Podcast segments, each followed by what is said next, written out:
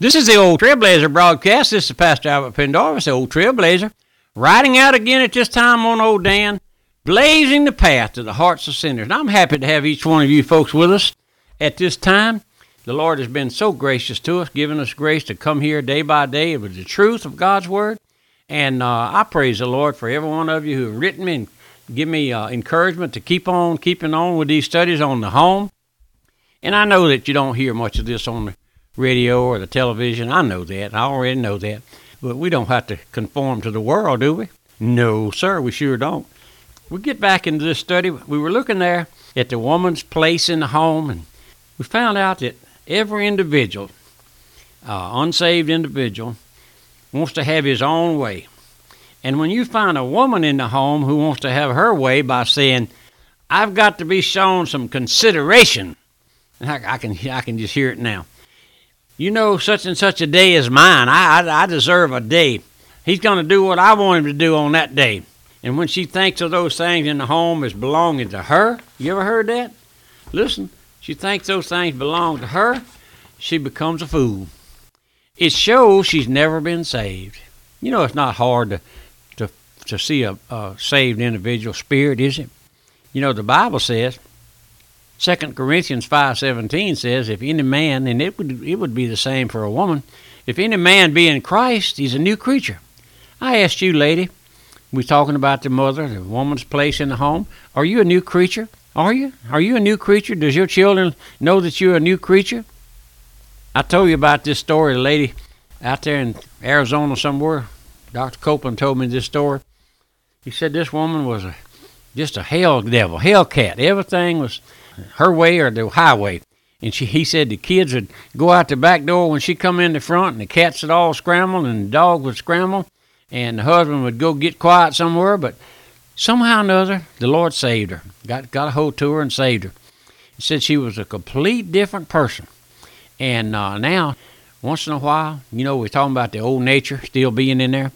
Once in a while, she'd be even at the dinner table, and that thing would rise up. That that old rebellious spirit would rise up, She'd go in the bedroom, close the door, and get in the closet and close the door. Begin to pray the Lord breaker. Lord, keep that thing broken. I have folks write me, ask me, Pastor, when the Lord saves you, uh, will you ever sin again? Will you be uh, contrary again to your wife or your family? Yes, sir. Yes, sir. But I mean, not like it was at one time. And now, and now, the most precious thing is that now, when you do those things, when Satan gets a hold of you and walks out of God's will, now you're begging forgiveness. First thing you do when things get quiet, you say, Lord, Lord, forgive me. Lord, forgive me. You know, that's what I like to see. We, we have a new nature and a new heart, but we still have that old heart there in our bosom. And one day, one day, and that's what we look forward to, one day uh, we'll go to be with the Lord and we'll have a complete new body, soul, and spirit. That's right. But let's get back to our study. We saw there that that woman, always clamoring for the preeminence in the home. You know, one of the things that bothers me a lot is a, is a talking woman. Talk, talk, talk, talk, talk, talk, talk, never gets quiet, interrupts her husband while he's trying to say something. That's the most annoying thing to me that, that I can that I can understand to, to over just just be in conversation and and and she just butts in. She not that woman's not saved. She don't know nothing about salvation. And then let her children do the same thing. I wanted to read this verse of scripture in Proverbs nine. It says, "A foolish woman is clamorous, and she is simple, and knoweth nothing." That's a foolish woman. Clamorous means loud and persistent are always demanding. It means to shout with a loud voice and to make a noisy and persistent demand. The home where such a woman lives becomes a living hell. That's right, a living hell. And such a woman will drive her husband many times to do things he would not do otherwise. How many how many do I know whose husband is sitting on a bar stool somewhere tonight and and, and because he didn't have no peace at home? Didn't have no no peace of quiet at home. That's right. Nothing there to go home to, my friend. My, my, my woman friend, My lady friend, does your husband, does he want to come home when he gets off from work? Or does he want to stop by the pool hall till everything's quieting down at home? Does he want to stop by the bar room and get him a couple of beers and kind of settle his nerves, and rather than come home listen to you gripe and complain? I'm asking you the plain question, woman, mother. Oh, it's not all his fault. Have you ever taken the blame? Have you? Have you ever taken the blame, my friend? Now listen, listen. The home where that woman lives, that's not a home. As I said, that's just a hell. Oftentimes, we often tell you to hold your seat, we're going to jump a creek. Well, we're going to jump a creek right now with God's Word. In uh, Proverbs 21 19. Go get your Bible when the service is over and read that. You know, Solomon was the wisest man in the world. He wrote the book of Proverbs. But Proverbs 21 19 says, It is better to dwell in the wilderness than with a contentious and angry woman. I'm going to read that again now. It is better to dwell in the wilderness than with a contentious and angry woman. That word contentious means causing strife, quarreling, wrangling, uh, argumentative disposition, debating, always wanting her own way, always being right. Right. I've, I've told you many times the more separation and divorces over this one fact that nobody says I'm sorry. Always take the always want the right. I, I'm the right. I'm right. I'm right. You you wrong and I'm right. But listen, we're gonna jump that creek now. It's better to dwell in the wilderness than in the with a contentious and angry woman. Oh, my friend, who would want to live with such a woman? It would be better if she had never been born. I'll be frank with you, I wouldn't live there unless the Lord just put my nose down and said, Pastor, you're going to be there no matter what you do. Then I'd say, Lord, by thy grace.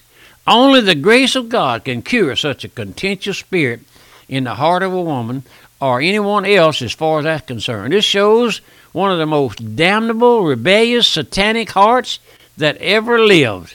Listen.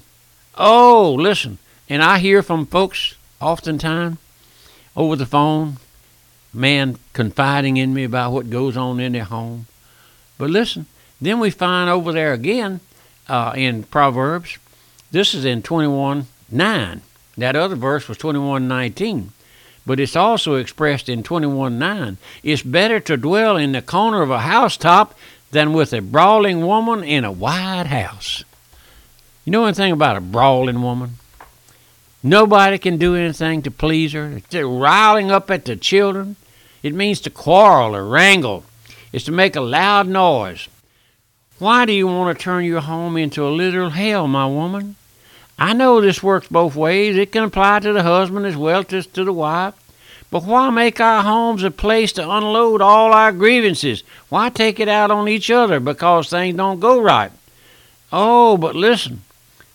Why can't we be considerate of each other and to make our homes a place of comfort and rest and love, a place of, oh, my friend, where you love to be. This can be done by the grace of God. And don't tell me it can't. It's because your old hellish nature that you want to have your way, and regardless of whom it hurts or whom it damages, and listen, you've not accomplished one thing when it's all over. You know what goes along with all of this? is hypocrisy. You see these folks like that, man or woman, whose whose home is a hell hole, and yet you see them at church or at the store or wherever, and they just as docile as they can be, and you would think that sugar won't melt in their mouth. Oh, but my friend, you know, you know, and you know who you know who knows the difference? Your children. Your children know. That's right, they do. They do, my friend. They know. They know how you live at home. They do. You can't hide it from them. You can't. You can't hide it from children. They'll know it every time. And and and that's what's so sad that they see both sides. They see both sides of your mouth. And you can say, I'm sorry, I shouldn't have said what I did, but they don't forget that, my friend. They don't forget it. They know that mama's is a, is a, is a brawling woman. They know that. They know that daddy is a brawling daddy. But my friend, surely they love you, but they'd love you so much better if you if you if you weren't like that, why can't we just why can't we live and let live, my friend? Oh, my friend, I know. I know just a little bit about those things. And and I could tell you things that make your hair stand on your head. But my friend, the Lord doesn't let me do that. I have to just go on. Keep my mouth shut and go on. But oh, I can pray for you. I can pray, my friend, that the Lord will change that thing, change that spirit, change that heart, give you a new heart. And and what is salvation? A new heart. Gives you a new heart. And uh, I often tell you, the old yeller dog in the backyard will know when you get saved and you say, Well, Trailblazer, explain that to me.